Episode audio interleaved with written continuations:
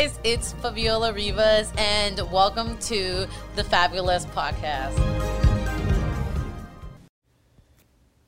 No matter what relationship we are in, it's always going to bring up our fears. And that's the one thing we got to understand when we really want relationship is that we think the lovey-dovey part is what we want and it's true. I think that we should all experience the magic of it. But the fear is always going to come up. Someone recently uh, couldn't believe that they have the most amazing guy in their life. Um, her name's Lila. She has an amazing guy. Couldn't ask for a better partner. Communicates so well, is amazing. And she said to me, I don't understand why I have an issue right now. He's amazing. Yet there is this part of me that is so frustrated. And that is the part of the ex. And they both had agreed to never talk about their ex because they don't want to know, which is totally understandable.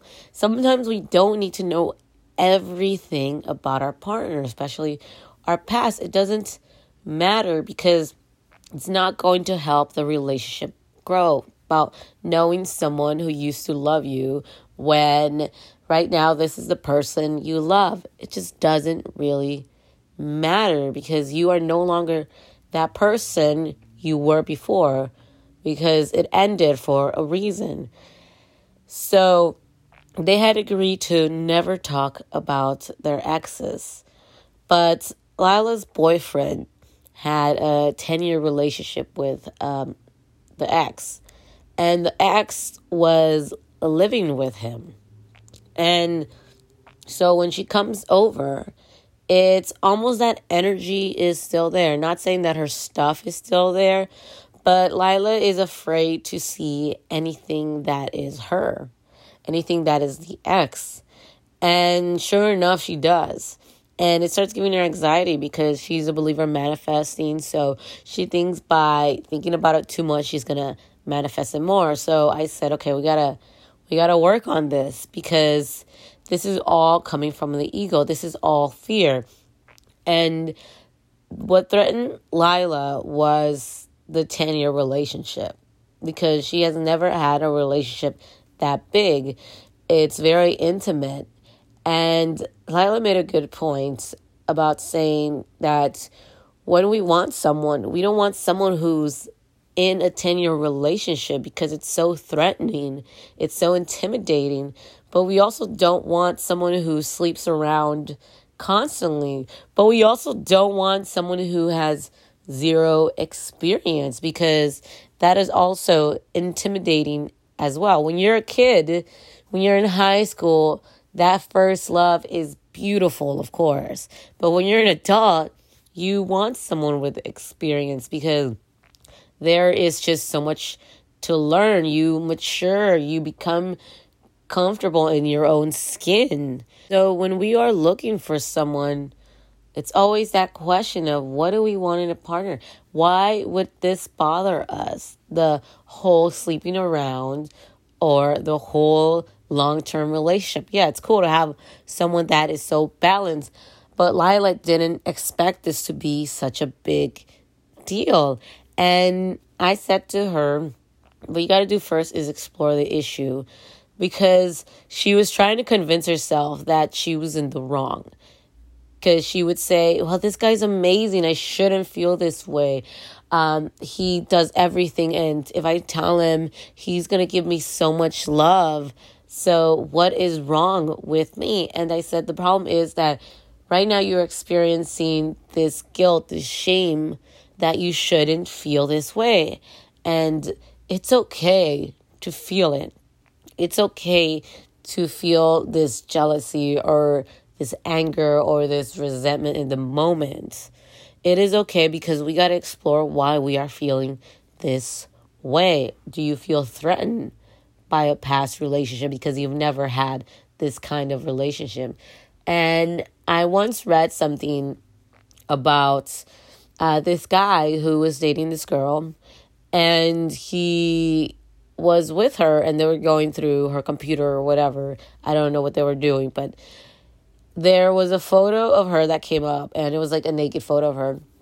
And he knew right away that photo wasn't sent for him. It was sent for somebody else. And she deleted it right away because it was a past experience and it was an accident kind of thing. And it had bothered him so much. And it goes with the ego of, okay, there was somebody else who you sent that to, and it no longer feels special. Even with Lila, does it still feel special going to places because you already did them with your ex? And that whole insecurity and ego comes up of what we have, is it special? Now, what we have to understand is that relationships in the past have ended and we have to come to terms with that. It doesn't mean that they have to go tell us about our ex. We don't need that information anymore. We think that by knowing how much they hated their ex, it's going to make us feel better. It's not. It is something that is us. And what we must come to realize is that whatever they did with their ex, fine, whatever. But we must never ever compare ourselves to them because then it becomes a competition. Then you start resenting someone you barely even know. Now, if there is a kid involved, that is also a bigger issue, of course, because then you do see the eggs. And we think by them talking crap about their ex, it's going to make things better. It's not. And that threat of like, okay, what if they fall in love with them again? We have to rewire ourselves to trust the love that we have. This is such a big fear on attachment. It is such a big fear of thinking that this love isn't as great as it you think it is. And we get in our heads about it. So writing is such a good expression of writing down how we really feel about the situation or meditating, or really exploring how we feel, not to our partners yet. What we must do is first get down to the issues. Why do we feel this way? What is it in our inner child that we are feeling right now? Because a lot of it has to do with abandonment. So, exploring that, and like Lila, she felt like she had to talk to her partner about it and say, listen, like, I know we didn't want to talk about our ex, but you had this whole life with your ex and you live in a place that was your ex. Everything about this is your ex. You had this life with your ex. And they're thinking about moving already. And I said, good. Having a new space is great because the energy is no longer there. And that's why energy is so important because no matter if you throw away everything with your ex that you live with, the energy is still there because they were there. You know, you don't feel like it's your home when you're at your partner's place. It doesn't feel like your own, it feels like somebody else's because it's somebody else's space. So she took the time to really think about it and she confronted her partner about it and say, Look, you don't have to tell me how much you love me and stuff like that. It's just, this is my own issues and I'm working on it. But the fact that you shared this life, it's very intimidating. And I'm working on and you can help me. But I know it's my own issues and it's going to bother me a lot of times. So give me some time to work on it. And until I find the solution on how you can help me with it, I just wanted to tell you because I love you and I don't want to say anything wrong or get snappy about it. I just want to figure it out, but I needed to let you know.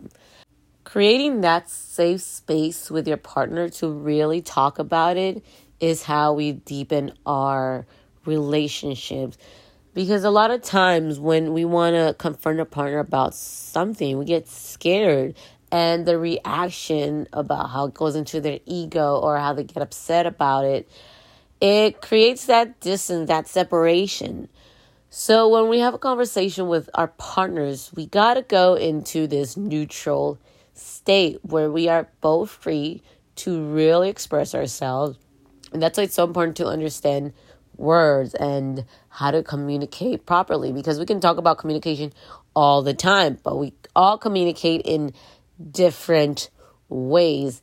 If we do everything in a neutral state, it's going to enrich our conversation. And not all the time do we get that, especially when we get into heated arguments, when we get jealous, or when we get mad and it just comes out.